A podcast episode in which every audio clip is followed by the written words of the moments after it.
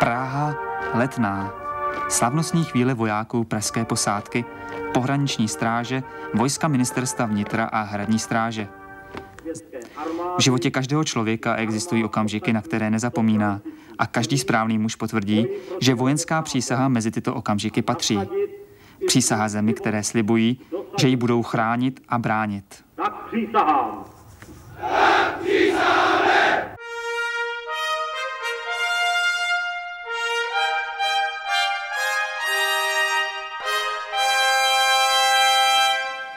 Od roku 2005 je česká armáda plně profesionální. Poslední vojáci v základní službě odešli do zálohy 22. prosince předchozího roku.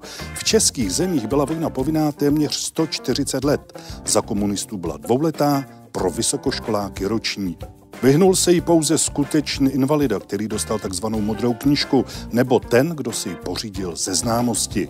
Obecně však odvody prošli téměř všichni 18-letí mladíci. Dobrý den, je tady historie CS. Na dobu v zeleném převážně v 80. letech budeme vzpomínat s našimi hosty, kterými jsou Jiří Křivánek, lesník a spisovatel, autor knihy Na stráži míru, který jako absolvent vysoké školy sloužil v Kašperských horách. Dobrý večer. Prokop Tomek, historik Vojenského historického ústavu, i on byl na vojně a to u železničního vojska. Dobrý den.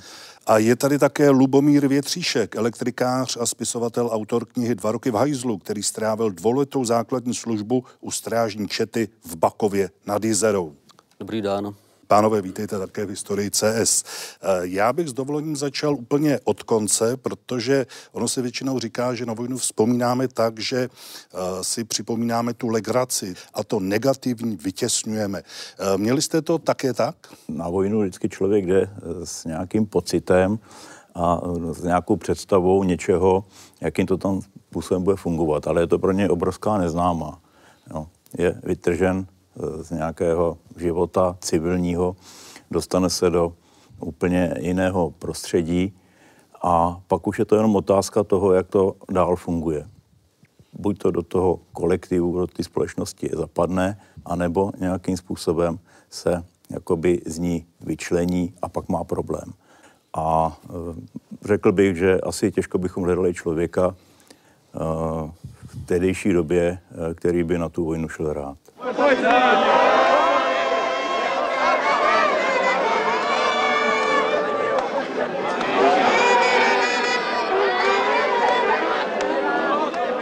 Přece jenom jaké byly, ale, nebo jsou dneska ty reminiscence, to ohlédnutí.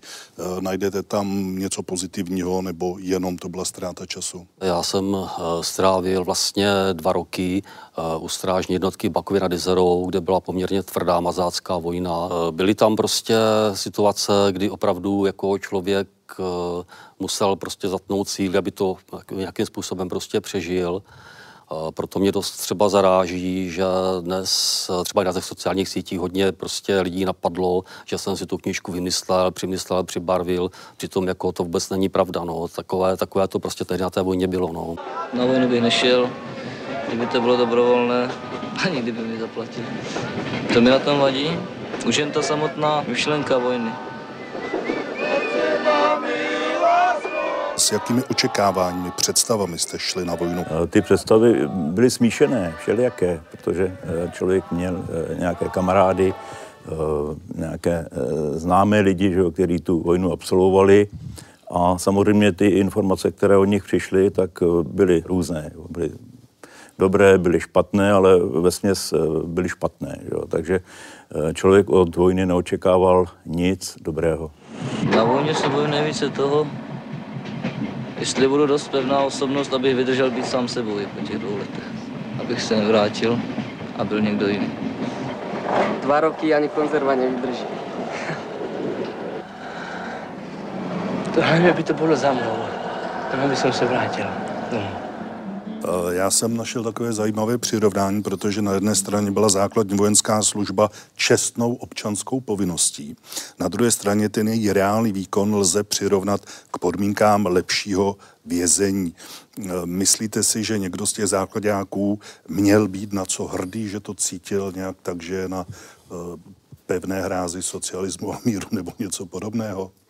Tak eh, to je otázka, eh, když se podíváme na, na, na současnost, třeba na, právě na ty různé pamětnické weby, na, na, na sociální sítě, tak lidé vzpomínají na vojnu rádi nejenom tedy kvůli nějakým mimořádným situacím, které které se jim vredly do paměti, ale i, že třeba překonali sami sebe, eh, že eh, vlastně se skutečně z nich stali chlapy, že zažili prostě takové jako formativní okamžiky eh, svého života někdy, že si sáhli na dno a, a tak dále. Takže um, já třeba u toho železničního vojska, kde, kde jsem byl já, tak my jsme zase třeba svým způsobem byli hrdí na to, že jsme něco postavili, že jsme zrekonstruovali některé tratě a tak dále. Takže nějaký ten výkon tam byl a to možná bylo e, zase lepší, než e, prostě kdybychom se věnovali jenom výcviku, který otázka, jaký vlastně by měl smysl. Narukoval jsem v říjnu 1981 do Mošnova, což je ostravské letiště, ale e, samozřejmě jsem si sebou foťák nevzal, protože jsem si myslel, že na vojně fotografovat nelze. A zjistil jsem, že na tom Mošnově je fotokroužek. A tudíž jakoby jsem potom využil příležitosti a dojel jsem si do Prahy pro fotoaparát. Tam se stalo, že prostě ten člověk, který e, vystudoval FAMu a Eh, byl vlastně pověřen fotografováním těch útvarových věcí, tak eh, byl přistižený, že v té fotokomoře má alkohol, takže prostě ho zbavili eh, tyhle ty funkce a hledali nějakého náhradníka. No a já jsem vystudoval fakultu žurnalistiky a takže se jakoby obrátili na mě a já jsem tam ten foťák měl, i když na černo a, a tudíž jakoby vlastně se to zlegalizovalo, tak jsem vlastně už fotografoval ten přijímač těch dalších nováčků a ten byl zamýšlený jakoby na e, nástěnku, takže vlastně očekávali, že těch fotek udělá málo, ale já jsem samozřejmě věděl, že je to příležitost e, jako vytvořit fotografický cyklus na tohleto téma, takže jsem měl své vlastní filmy a fotografoval jsem e, to jakoby ve velkém stylu. Tohle to je ten první den, kdy se e, vlastně člověk slíká z toho civilu. Oni jezdili na to nádraží ve Studence, aby se tam ty vojáci neopili v hospodě eh, ke každému vlaku, takže prostě přivezli a průběžně eh, je mm, vlastně do té mašinérie dostali. My se na tohle téma většinou díváme dneska z pozice těch, kteří tím prošli, ale eh, jak se tedy na tu vojnu díval socialistický stát? Protože jedna věc byla ta vojenská stránka věci, ta byla jasná, ale eh, vojna vlastně měla sloužit k širšímu eh, formování socialistické osobnosti a potažmo i socialistické společnosti. Čili jaké představy o tom soudruzi měli? Tak eh, já jsem teda našel spíš jenom okrajové eh, informace o tom, nikde se o tom nehovoří, jako že, že by vojna byla nějakým eh, prostě nástrojem ideologického působení, že by to byl jeden z hlavních cílů tedy. Ale nicméně v některých dokumentech se o tom hovoří, například, že na hodinách politického školení mužstva, že získají za dva roky vojáci základní služby ucelené marxisticko-leninské vzdělání například. To znamená, že sice jsme měli Eh, ústavu, která dávala svobodu, svobodu názoru, svobodu náboženství a tak dále. Jenže nic takového v armádě vůbec nebylo. Tam, tam žádná tolerance eh, k jinému světonázoru eh, třeba neexistovala, to byla prostě tvrdá ideologická masáž. No, oni si furt představovali, jako, že vlastně um, tu válku podle toho filmu jako jde vyhrát nějakým tankovým útokem na Rýn. Jako, jo. jako představa o tom, jako, že se ty Ehm, jednotky v tom západním Německu budou bránit, jako eh, byla pro ně malicherná. Na to byl největší nepřítel a eh, když eh, já jsem suploval jednou to politické školení na té výcvikové rutě, tak jsem se podíval na nástěnce, byli vyvěšení komunisti, bylo jich pět z těch sto lidí, tak jsem mi vyvolával a ptal jsem se jich, kde jsou ty členské státy NATO a jeden z nich třeba ani nevěděl, kde je Velká Británie. Vojna to jsou jen vzpomínek šílený koláže. Skládáš z nich komínek, někdo jej vyháže. Vojna je nejistá jistota o tobě. Vojna je samota v hromadné podobě. Jak vypadal ten samotný nástup na vojnu? Mám na mysli eh, stříhání, fasování uniform, další výstroje, eh, nástup na ubikace. Jak jste to prožívali?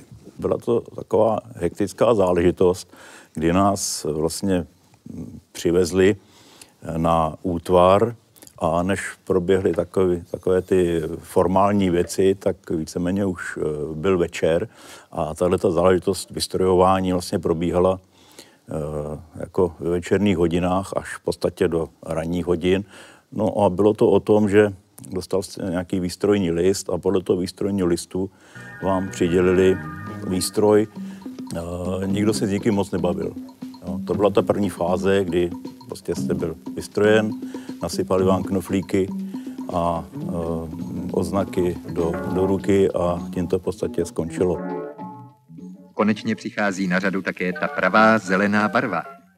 Budou ji nosit dva roky a po tuto dobu se stane jejich jedinou módou. Já jsem jako rebel nastoupil na vojnu tři dny později, takže takové to skupinové stříhání a skupinové fasování jako vojenské výstroje minulo. Já, jelikož jsem nastoupil pozdě, tak jsem vlastně dostal o tři čísla větší tenisky. Když jsem to urgoval, že v tom nejde běhat, tak mě bylo řečeno, musíš tam chvilku vydržet, než se doobjednají. Tak jsem běhal asi tři nebo čtyři dny v těchto velkých teniskách, které se mě zouvaly za běhu, tak jsem běhal často i tu ranní rozcvičku bosí. Tak to bylo takové, jak etiopský běžec, že tam běhal. Jste člen nebo kandidát KSČ? Ne. Jste člen nebo kandidát KSČ? Ne. V SSM jste? Jste člen nebo kandidát KSČ? Máte někoho z nejbližších příbuzných zahraničí? Ne. Ten člověk je najednou úplně bezmocný vůči té mašinérii, která spočívá v tom, že je všechno hrozně rychlý a e, je to zorganizovaný tak, aby to jako trvalo během e, jednoho dne, aby prostě se všichni jakoby večer e, dostali do svých kavalců a tudíž jakoby vlastně ani ty nováčci nevědí, co se bude dít, prostě jdou do vedlejší místnosti, tam se musí slíct a vezmou jim úplně všechno, včetně trenýrek, vyfasou uh, trenýrky v barvě zemité žlutí. To je úplně nechutný už na první pohled. Takže ten člověk jakoby nestíhá vůbec se zamyslet nad tím, co se děje. Ty civilní šaty nastrká do papírového pytle, na to musí napsat adresu. Takže prostě to, to je mašinérie, ze který se ten člověk zpamatuje až v okamžiku, eh, kdy je jako večerka. Jo. Takže uh, strašný, strašný, strašný náraz je to. Psychický. Vy jste měl už za sebou dva roky vojenské katedry, eh, což aspoň pro mě byla docela traumatizující záležitost, protože dva školní roky, jeden den v týdnu jsme navštěvovali takzvanou vojenskou katedru, eh, vyfasovali jsme také ty kopřiváky ještě prvorepublikové a narvaným autobusem jsme jezdili do Motola, kde jsme se věnovali vojenské vědě. Eh, jak to na vás působilo ty dva roky? No, tak bylo to asi obdobné. My jsme teda kopřiváky už neměli. My jsme byli přestrojeni na uh, maskáče vzor 60. Tam byl problém toho, že jsme tam v tom nesměli chodit po ulici, takže museli jsme to vozit v taškách. Uh, spočívalo to v tom, hm, tahle katedra, že jsme jezdili jednou týdně do toho, do toho Motola a tam jsme se cvičili uh, jednak v oborech vojenských, většinou střelecká příprava, potom pořadová příprava a a pak eh, taktická příprava, no a samozřejmě tam byly i takové ty, ty politické záležitosti občas. A tam v podstatě eh, byl problém v tom, že byla sledovaná docházka, no a kdo prostě zanedbával anebo měl e, nějaké takové prostoje, tak samozřejmě potom mohl mít problémy i z hlediska jaksi následných záležitostí, co se týče... Hrozila dvouletá vojna po, i po přes, promoci, po I po promoci, přesně školy, tak. tak. Ne, neznám úplně příklad takový, že by, že by, že by nastal, ale vlastně to ten strašák Vys, tam... Vyselo to nad námi, no. Ta, tam prostě byl. Z vašich slov poznávám kolegu motostřelce. Mě by zajímalo, proč byly rozdíly mezi jednotlivými posádkami, protože některé byly považovány za takové jako docela dobré, přijatelné, pak byly takové útvary, kam se chodilo skoro za trest, ty Kašperské hory byly asi mezi nimi a já jsem slyšel takové ty říkačky Janovice nikdy více, radši kulku do palice a já jsem byl v přijímači v Benešově u Prahy, tak tam zase platilo Benešov u Prahy kasárna pro vrahy, čili čím byly ty rozdíly dány? Tak, takovéhle říkanky, myslím, byly o, o většině útvarů, nějakým, o mnoha. nějaké variantě. Ale e, já nevím o tom, že by byl tedy proveden nějaký výzkum, který by objektivně tady to, to, to vyhodnotil, čím, čím by to bylo. Myslím, že třeba v případě těch Janovic to bylo eh, prostě eh, poblíž hranic v západních Čechách. Bylo to byl to obrovský tedy areál, který byl vlastně oddělen, že bylo to mimo, mimo město nebo mimo i nějakou, nějakou civilizaci. Takže myslím, že to byl takový, eh, to, to působení té vojny na ty, na ty vojáky bylo asi intenzivnější než třeba v nějaké, v nějaké menší posádce. Ale to je, ta teorie samozřejmě, nějaké peklo mohlo být i i v, v jiném, na, na, na jiném místě. Už přijímačí eh, ve Vlašimi se k nám doneslo, že nejhorší vojna z těch asi šesti nebo sedmi strážních útvarů je v Bakově nad Izerou a všichni nám říkali prostě hlavně nejít do Bakova, to se vědělo, no samozřejmě.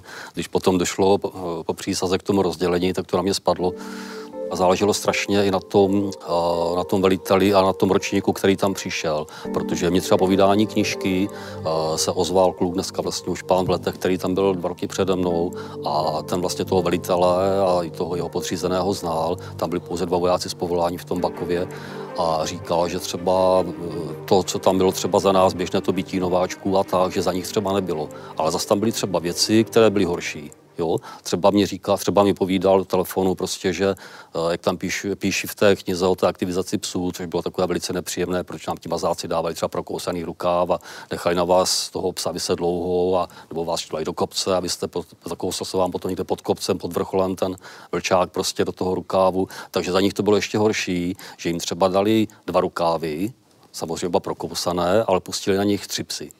Takže vlastně ten jeden pes se zakousl do jednoho, druhý do druhého a ten třetí už dost často do těla. Ten měl takže, volnou cestu. Takže vlastně v tomto třeba oni zase to měli horší, než mi opravdu záleželo uh, na tom ročníku, na těch ročnících, které tam přišli, záleželi, ten velitel se k tomu stavěl, bylo to prostě, každý ročník byl jiný a v každém útvaru to bylo jiné prostě, no. Signál, který se teď naučíme, provádíme s nadšením a láskou. Je pro brkouny důležitý. Bez něj nepochopíte svý místo v tvaru. K zemi! Natisknout se na podlahu tak, aby za vámi zůstal jasný pruh zdářícího hydrovozku. Vpřed! A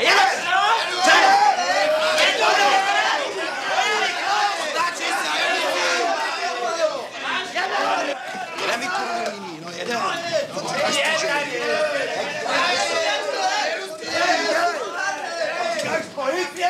To je šikana. Vy jste na tohle téma dělal takový výzkum a mě na tom zaujalo to, že vlastně eh, té šikany, tak jak se armáda vyvíjela, tak ji přibývalo, protože někdy kolem roku 48 tu zkušenost ze šikanou mělo asi 25% vojáků, eh, za 20 let později to bylo dvakrát tolik, 50% a eh, po roce 69 to už bylo více než 75% vojáků zažili tím nebo oním způsobem šikanu. Jak je možné, že v té armádě, která se snažila dbát o svoji pověst, právě tenhle ten jev tak sílil? No, tak to vysvětlení, jako jedno z vysvětlení je prostě ten civilizační vývoj, že myslím, že do, do určité míry třeba eh, ten kolektivismus nějakým způsobem k tomu eh, asi nepřál, té, té šikaně, ale eh, jako Mm, to upřednostňování těch osobních zájmů, které myslím, že s tou civilizací jdou, ten, eh, ty větší potřeby eh, se prostě projevovaly i, i myslím, v té, v té šikaně, protože to je asi jeden eh, z takových možných vysvětlení. Jinak, co se týká třeba politiky, po roce 1989 ta šikana kvetla dál jako a dost, dost jako výrazným způsobem. To znamená, to, že se změnily poměry na vojně, prostě neznamenalo konec šikany. Mohlo tam hrát roli třeba to, že vlastně těm velitelům profesionálním vojákům to vyhovovalo, protože eh, někdo za ně tam dělal, byť v uvozovkách, pořádek? No, zřejmě jo, protože jako je vidět, eh, že uh, oni ty informace měli o tom a že do, do jisté míry ta hierarchizace prostě měla svoje opodstatnění, protože voják druhého ročníku prostě byl zkušený, vycvičený, uměl se prostě orientovat a pohybovat na, na té vojně, to znamená, jeho, jeho výkon byl prostě logicky efektivnější a, a, a prostě bezproblémovější než toho nevycvičeného vojáka. Jo, ale bohužel se to projevovalo i tak, že, že z toho plynuly uh, ty, ty následky. Trumf. Sára.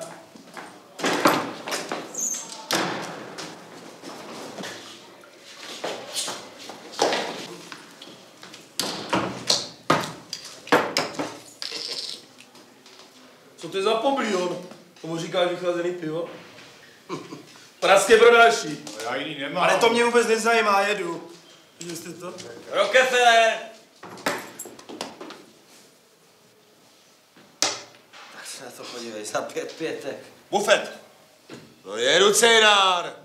No tak vypadněte oba dva. Jedu, jedu, jedu, jedu, jedu, Cejnár.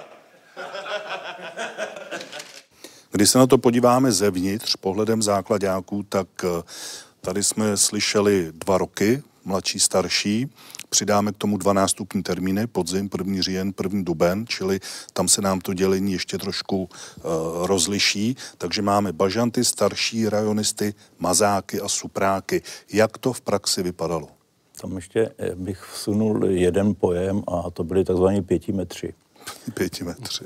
To byli eh, vlastně vojáci, kteří chodili na tu národní vojenskou službu na dobu pět měsíců, buď to ze sociálních důvodů, nebo, nebo to bylo zaměstnanci nějakých profilových eh, odvětví. A tam právě byl i ten problém, že ti vojáci, kteří tam byli na ty dva roky, tak tím hm, taky jako nic neumetli. Jo. Takže samozřejmě pokud fungovala taková ta mazácká vojna, nebo řekněme i nějaká ta šikana, tak samozřejmě byli terčem i, i tito vojáci, kteří teda měli podstatně kratší službu než, než ti ostatní přímo v tom Bakově nad Jezerou, vlastně na té mazácké vojně eh, to bylo všechno postavené.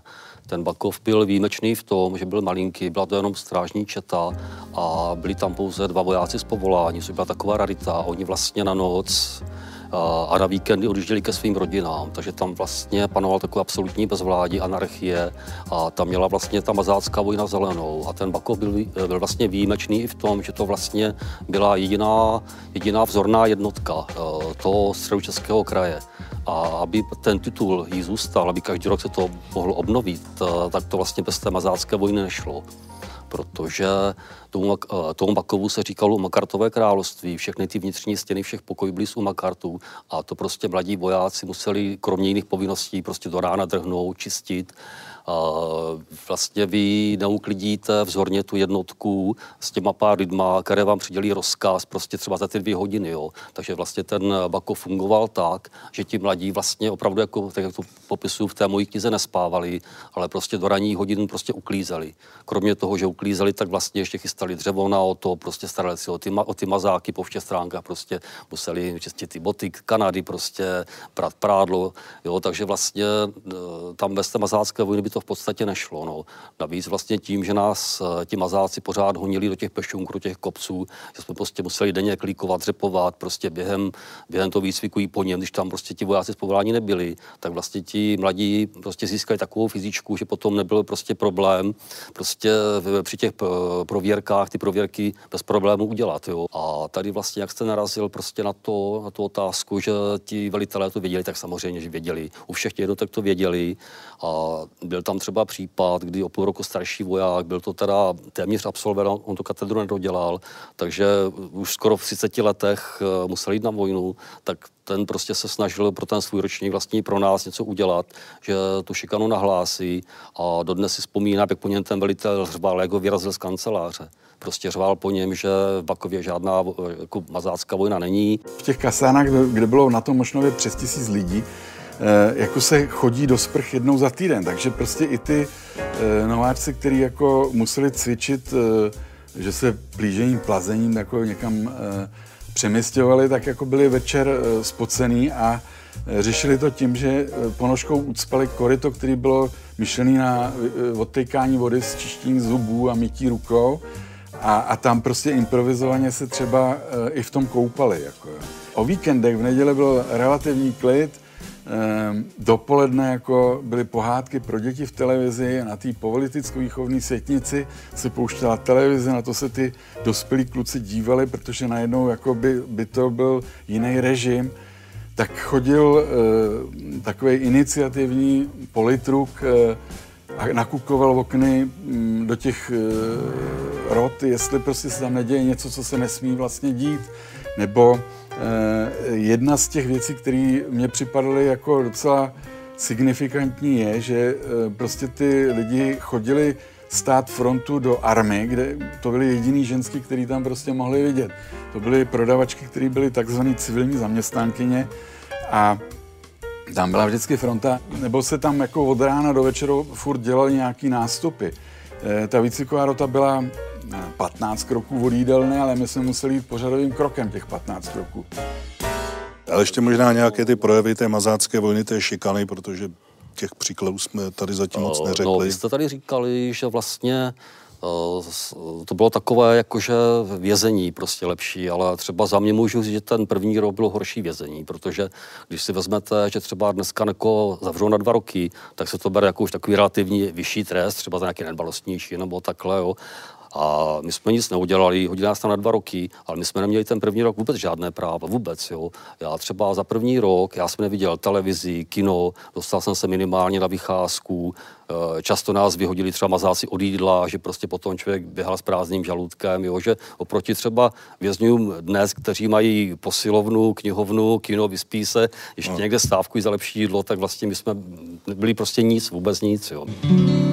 I ten prouza, co se pomočívá denně, spěchá oznámit tu šťastnou zprávu ženě. Václav zase v Mikulovské opí se s tchánem, už se vidí nejmín kapitánem. Všude v parcích vidím šťastné kamarády, jak se seznamují s vojenskými řády. Mezi nima také Novák, notem se skleněným okem, zkouší chodit pořadovým krokem. Na vojně se také umíralo. Já jsem tady našel údaj, že za 25 let v letech 64 až 89 zaznamenala lidová armáda 3843 obětí. Příčiny byly různé, sebevraždy, úrazy, šikana, nehody i střelba. E, to jsou, aspoň z mého pohledu, docela vysoká čísla. Tak ta armáda měla 200 tisíc e, příslušníků, z toho tedy tři čtvrtiny zhruba vojáci základní služby. Když si vezmete dnes, jaké jsou třeba podmínky pro to, aby někdo dostal do ruky automatickou zbraň, tak eh, tehdy to dostal úplně každý, jako kdo byl odveden a odvádělo se 85% branců.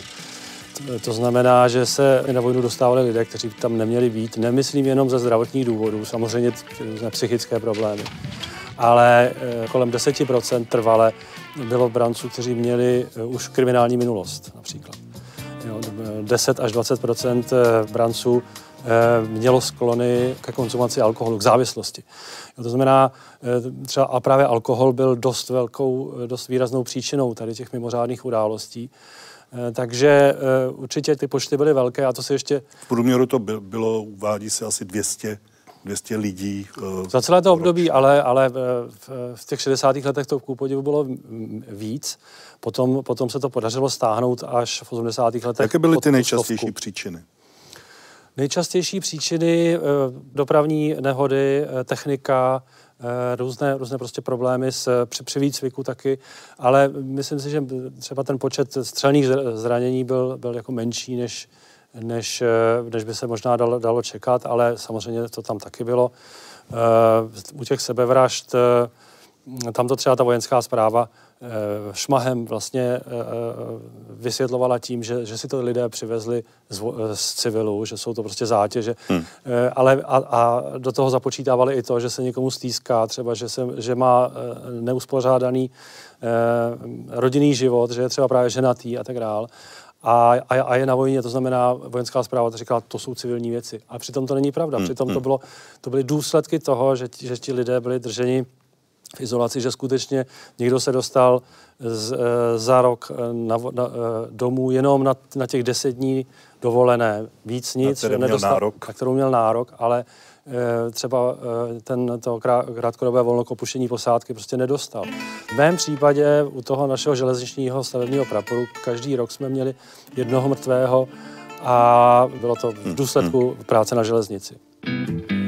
Vojna to jsou jen vzpomínek šílený koláže. Skládáš z nich komínek, někdo jej vyháže. Vojna je nejistá jistota o tobě. Vojna je samota v hromadné podobě. Jak jste nahlíželi na vojáky z povolání? Jak jste viděli to soužití mezi nimi navzájem, mezi uh, nimi a vámi? A zajímalo by mě, jestli jste si třeba neodnesli nějaký despekt uh, obecně k nadřízeným dál do života. Jak No, to fungovalo? se ty k tomu můžu vyjádřit. Eh, Já vlastně, pokud budu mluvit za, za útvar, na kterém jsem sloužil, tak eh, vlastně, když jsem přišel na vojnu, tak jsem tam byl eh, jako z hlediska vojáků jako jeden z nejstarších, jo, protože i ty vojáci z povolání byli relativně mladí lidé. Mnohdy to byli lidé, kteří tímto řešili svoji životní situaci, že v podstatě ani tak neměli zájem o tu vojenskou službu, ale hlavně se jim nechtělo do pracovního procesu. Jo? Takže zůstávali na té vojně, takže pů- původem to byli traktoristé, číšníci, jo? prostě takovéhle pracovní zařazení měli původně a e, samozřejmě jako ta vojna je až tak jako moc nebrala.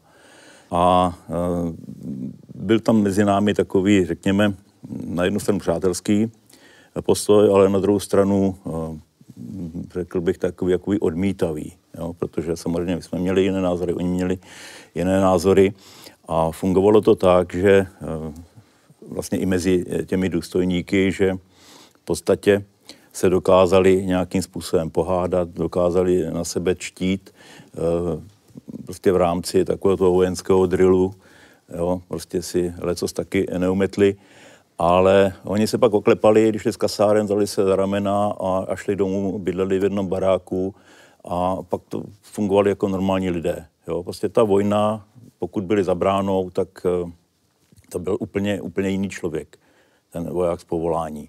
Eh, Já jsem také pročítal ty knížky a tam je takový poměrně významný prvek a to je národnostní soužití, protože eh, nesmíme zapomenout, že tehdy jsme se pohybovali v rámci Československa a tam byly různé potenciální zdroje napětí.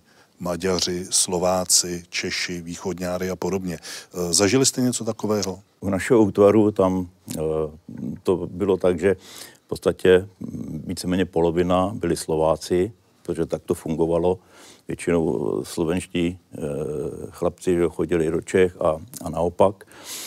A další, další taková skupina, která tam byly, byli vlastně Romové, jako cikáni, tedy, tedy se neříkalo Romové, říkalo se cikáni. A no, pak tam samozřejmě byli i e, Maďaři čistokrevní, mnohdy ani, ani neuměli česky, jo, takže to byl takový určitý komunikační problém.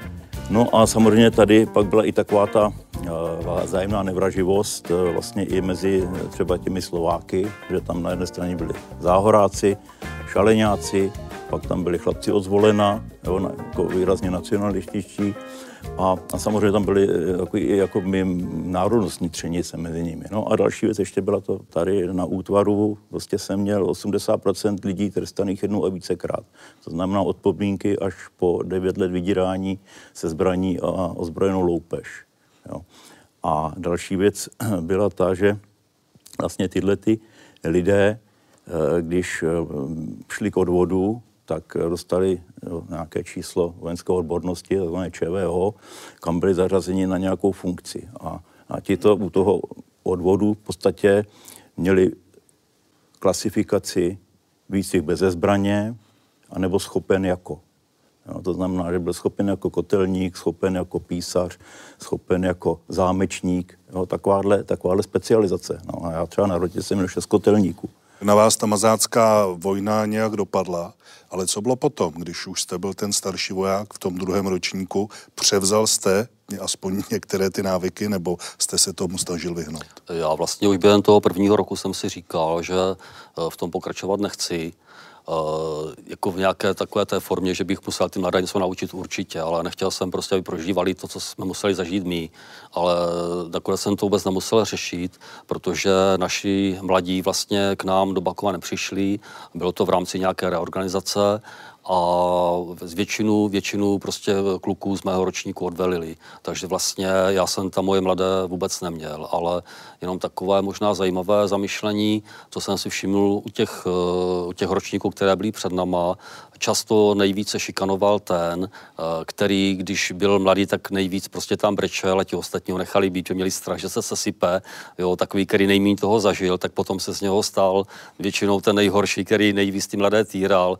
Naopak ti kluci, kteří se zažili nejvíc a tak nějak hrdě to nesli, tak potom těm mladým téměř neubližovali nebo neubližovali jenom taková jako psychologická záležitost a bylo to dost pravidlo teda, aspoň tak, co jsem zaregistroval.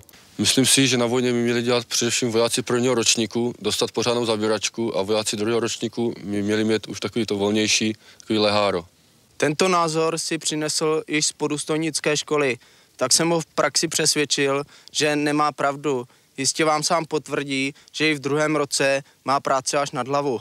To je fakt ta armáda bojovala právě, myslím, že hodně s tou kvalitou těch branců, protože co s takovým materiálem? Ale jako s tím se asi nic objektivně dělat nedalo. Prostě nedalo. Padni komu padni. Protože tady eh, my jsme, my jsme podepisovali spojeným ozbrojeným silám Varšavské smlouvy určitý, určité množství prostě vojáků, určité množství jednotek, které se postaví a to se muselo splnit. Že jo. Ono to do určité míry nebyla jenom, eh, řekněme, mm, nějaký, nějaký výmysl tedy toho, toho uh, politického státního vedení státu, ale to závazek Varšavské smlouvy, se kterým tedy samozřejmě to naše naše vedení souhlasilo, ale eh, v tomhle tom rámci se to prostě nějak muselo vyřešit. S tou armádou se počítalo na nějaké úkoly. Já jsem viděl ty dokumenty, kde ona měla být eh, při útoku na západ, vlastně útočit západním směrem. Poté sovětskou armádou byl ten úkol přehodnocen, že měla jít jeho západním směrem ve směru Mnichov, Norimberg a podobně. Eh, jaká byla ta její kvalita? Protože my tady vytahujeme občas takové nepříjemné věci, ale když se na ní podíváme jako na celek, jaká byla? No, to je, to, na to jsou dva takové základní, myslím, názory. Bývalí vojáci z povolání říkají, že byla výborná a že by prostě v tom boji určitě obstála, že jsme měli vynikající armádu. Ale zase právě eh, bývalí vojáci základní služby přinášejí řadu eh, nejrůznějších poznatků o tom, že řada věcí byla jenom na, na oko, že prostě spousta techniky nefungovala ve a že kdyby došlo tedy k, skutečně k mm, tomu použití, takže, takže by e, nastaly velké problémy. Jeden, jeden problém se byl už vlastně e, právě tohoto druhu rozpoznán v 60. letech. Sovětská strana po tom velkém cvičení v roce 1966 jako zjistila, že ta kvalita není dobrá a ten tlak na rozmístění prostě střední skupiny sovětských vojsk v Československu ten nesouvisel čistě jenom s potlačením Pražského jara a tedy s nějakou disciplinací toho neposlušného politického s politikou. vedení. Hmm. S politikou. Ale bylo to taky proto, protože oni chtěli jako, řekněme, vystužit to, ten československý front. Co se týče té techniky, jak tady pan Tomek pobíral, eh, bylo to takové mm, jako na vážkách. Jo? A v podstatě poznalo se to už i vždycky při těch dílčích štávních cvičení nebo divizních cvičeních, jo? když se vlastně vyjíždělo na Šumavu, jo? tak jsme mnohdy ani nedojeli. Že jo? Prostě polovina té techniky byla v té době zastaralá, že jo? ty transportéry OT-64 nebo ty Fuginy, jak se jim říkalo, OT-65, Eh, ty, ty obzvlášť. Jo. Takže jako samozřejmě eh, byly tam, byly tam problémy a myslím si, že vlastně s tou technikou, kterou jsme měli, takže jsme jako odevzdávali maximum. A ještě vlastně eh, se zastavím trošku u té kvality těch, těch lidí. Ono vždycky na vojně to bylo něco za něco. Jo? Takže ty vojáci, když prostě věděli, že za to něco budou mít, tak byli schopni se roztrhat. A byli to i takový, když to řeknu hezky, ti chabrusáci, že jo, kteří prostě jako ze sebe dokázali vymáčknout to maximum. Takže eh, byly takové paradoxy, že třeba ta naše jednotka, což byl odloučený prapor, tak to byla vždycky ukázková jednotka pro, pro cokoliv, pro ministra, pro zahraniční delegace a podobně. Jo? Takže na jednu stranu prostě to byli lidi, kteří měli různá omezení, ať už zdravotní nebo prostě jakákoliv jiná, jo? ale na jednu stranu prostě se dokázali vyšvihnout a, a dokázali být nejlepší. Jo? Takže ono to v podstatě nějakým způsobem mohlo fungovat i v případě nějakého toho napadení, akorát tam byl ten limit prostě té, té techniky a možná i nějaké té, té vojenské koordinace, jakým způsobem by to fungovalo. Eh, pojďme ještě k takovým všedním věcem, jak často se voják dostal z kasáren, eh, kromě pracovních povinností nebo cesty, já nevím, do nemocnice. Oni byli vlastně eh, dvě možnosti, vycházka a opušťák. Jak, jak jste si to užívali, neužívali? No, pokud budu mluvit za sebe, tak já jako absolvent vysoké školy jsem v podstatě byl jenom na, na opušťáku a vyčerpal jsem vlastně dovolenou, na kterou jsem měl nárok. Jo. Přestože vlastně v polovině té služby jsem už byl jako důstojník, jako podporučík a de facto e, jsem po rozkaze nemusel být v kasárnách, ale protože se na nás navalily e, různé další věci, politický dozor a já nevím, kde co všecko, no tak samozřejmě jsme byli tímto svázaní a byli jsme samozřejmě svázaní i hranicemi posádky, což byly jenom Kašperské hory. Jo, takže pokud by člověk chtěl se dostat někam jinam, tak ani nemohl. Jo, takže, Bílá růže, Kašper. Bílá růže, Kašper, přesně tak. A, a, a vlastně byly to i takové paradoxy, že e, vlastně vojákovi z povolání tady naší roty muselo jít v rozkaze, že si může dojet do Sušice koupit koberec, že jo jo, aby mohl opustit posádku. Jo. Já jsem měl těch opušťáků hodně, ale bylo to jenom díky tomu, že jsem měl z celé té jednotky nejlepší střelby. Ale tak, jak tady správně říkal kolega, tam se vůbec třeba nehledělo na to, že ten prostě voják má doma rodinu, eh, že má doma manželku, další třeba děcko na cestě nebo dítě na cestě prostě. Eh, já jsem, mě bylo kolikrát stydno, že na to pušťák jsem měl já, ten ženáš tam zůstal. Tohle to je vyklepávání madrací, což je vidět. E, jako nástroje na to nebyly, takže se to vyklepávalo páskem. A, a takhle ten mazák kontroluje vlastně těm nováčkům, jako jestli to vyklepali dobře. To znamená, že to nesmělo prášit, když on do toho prásknul jako tím e, dřevem. Milý dopis mi napsala 82-letá paní Marie Cumlíková, maminky vojáků, s nimiž byla v nemocnici, měli s ní mezi jiným starost, jak to teď bude s jejich chlapci na vojně, když jim z nemocnice nemohou posílat obvyklý balík na přilepšenou. S přáním zdraví je chci uklidnit. I v armádě je teď také doba zabíjaček, probíhají jich stovky. A z polních pomocných hospodářství je navíc vylepšována i denní norma nákupu potravin, to je 19 korun 90, při zimních cvičeních zvyšovaná až o dalších 5 korun. Balíky na vojnu jsou tedy skoro zbytečné, snad kromě maminčiných specialit, jako je jablečný závin či bábovka, ale s tím je lepší počkat na osobní setkání, aby hodnoty zbytečně nekončily v popelnicích. Jak to bylo u vás? Dalo se to jíst, nedalo? Protože já zase ze své zkušenosti vím, že normální strava nebyla nic moc, ale zase uh, mohly tam být protekční vztahy a potom ta strava byla velice dobrá, navíc se s ní uh, kšeftovalo, to bylo i ve vašich knížkách. Uh, jak to vypadalo? No tak strava taky.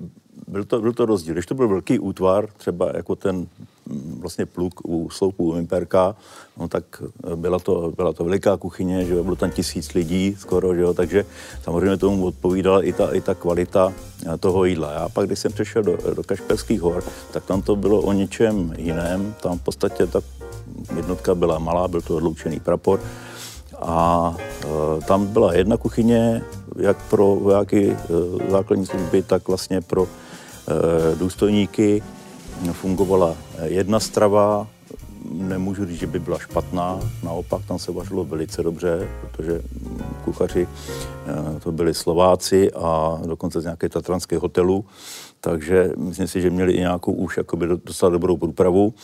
Eh, cvičeních samozřejmě to bylo eh, trošku, trošku jiné, to byly pionýrské podmínky a vůbec nejlepší byl zpětný odřad. To bylo v době, kdy vlastně jednotka byla na vyvedení eh, ve vojenském prostoru a vlastně tam zůstala taková ta zabezpečovací část eh, vojáků a tam pak se vařilo všechno možné. Tam se vařilo prostě jo, bifteky, stejky, jo, řada, řada prostě takových jako věcí. A samozřejmě i pro důstojníky, jo, takže jako takhle to, takhle to prostě fungovalo. Eh, já si na to jídlo taky nemůžu stěžovat. U nás byl jediný problém, hlavně během toho prvního půl roku, že měl člověk rozjedený například oběd a ti mazáci zavelili vstych odchod a musel od toho obědu odejít, tak ještě rychle se bral nějaké knedle, utíkal. Ale takhle jako musím říct, že vařili tam vlastně vojáci základní služby a dalo se to jíst, nebylo to špatné. Vy jste říkal, že armáda měla plus minus 200 tisíc eh, vojáků, z toho asi 60 tisíc vojáků z povolání. Eh, to něco stálo, celý ten provoz, o kterém tady hovoříme. Eh, jaké byly ty náklady na armádu? Co to stát stálo?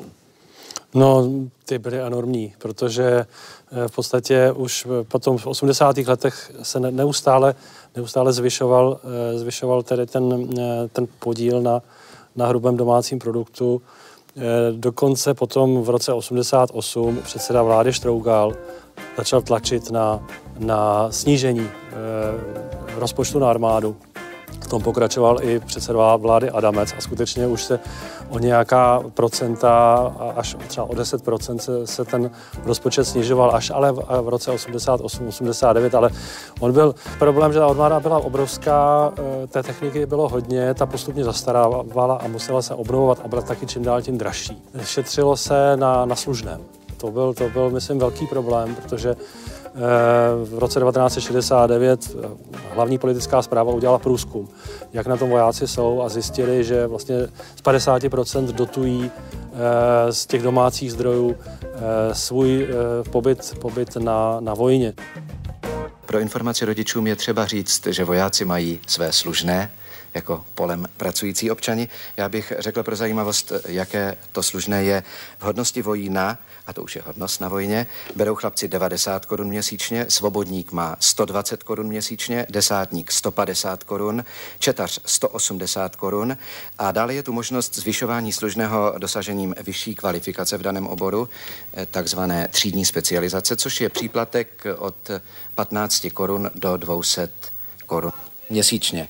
Jenže takový příplatek za vyšší kvalifikaci mohou tihle noví vojáci dosáhnout až tak koncem prvního roku základní vojenské služby nebo v tom druhém roku. Jako pořád až do konce 80. let to bylo pod tou hodnotou, o které se mluvilo 20 let předtím, a to ještě samozřejmě inflace a tak dále. To znamená, e, voják byl prostě opravdu jako e, žebrák.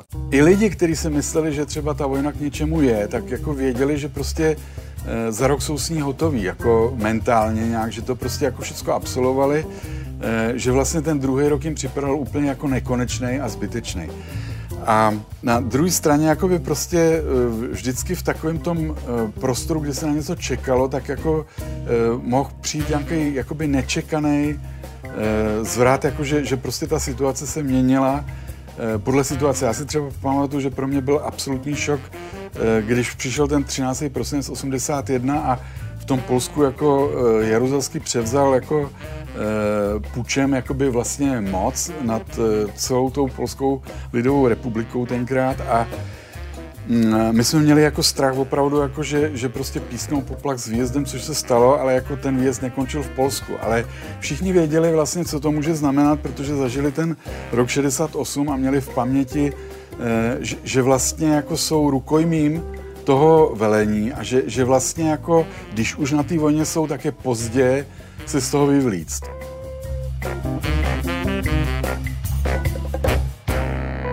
My i dneska často slýcháme, měl bys jít na vojnu, vojna by z tebe udělala chlapa. Nakolik z vás vojna udělala eh, chlapy, protože člověk by měl být asi víc samostatný, eh, asi se naučil stát postel, podobné věci, možná se zdokonal po fyzické stránce, jak jste říkal. Eh, jak to bylo u vás? Samozřejmě vojna člověku něco vezme a, něco mu dá. A já jako čeho si cením nejvíc té vojny, tak, že jsem si začal vážit dobrých lidí. Jo? A dobrých charakterů, protože na té vojně opravdu toho moc, moc nebylo.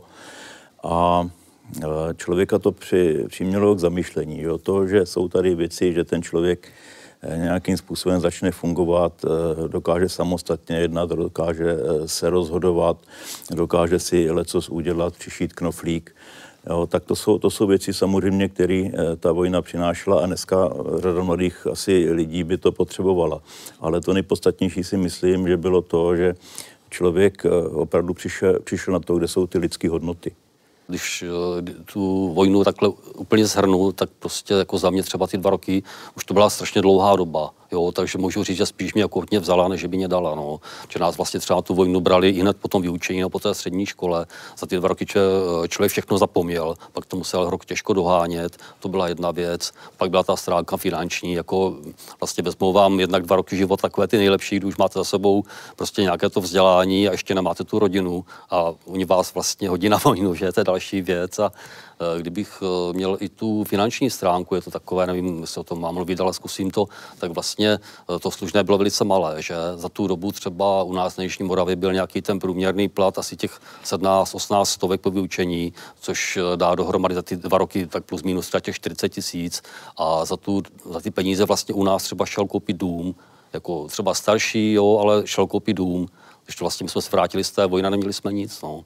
Tak eh, tehdy to pro mě byla obrovská, obrovská díra v životě právě, že to byl, to byl uh, dva roky, které jsem strávil rozhodně jinak, než by mě vůbec napadlo. Uh, bylo, naprosto to neodpovídalo stylu, stylu mého života. Takže, ale s tím jsem se postupně tedy srovnal. Ale myslím si, že, že ta samostatnost, to je, myslím, pro každého určitě nějakým způsobem, že to je zisk. Jako, jo, to, ano. Já jsem dostal otázku, když eh, jsme tu knížku křtili, jako eh, jestli by prostě pro ty současní lidi eh, ta vojna nebyla něčím jako zocelením. A já jsem odpověděl, že teda rozhodně ne, protože vlastně první, co tam zažili a co trvalo celý ty dva roky, je to ponížení, jakože vlastně ty mazáci ponižují to mužstvo, který je mladší. A, a, a tenhle ten drill tam prostě fungoval a, a v tom uh, jakoby uh, geopolitickém měřítku jsme taky byli vlastně uh, rukojmí, který byli nasaditelný proti vlastním zájmům.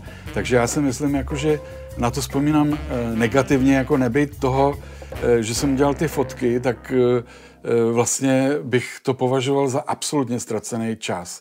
A ještě bych byl rád, že byl jenom ztracený, jakože to neskončilo katastrofou. No. Tak to byla poslední slova dnešního vydání Historie CS. Děkuji našim hostům na vzpomínání na doby v zeleném. Vám děkuji za to, že jste se dívali opět na skledanou u dalšího vydání Historie CS. Už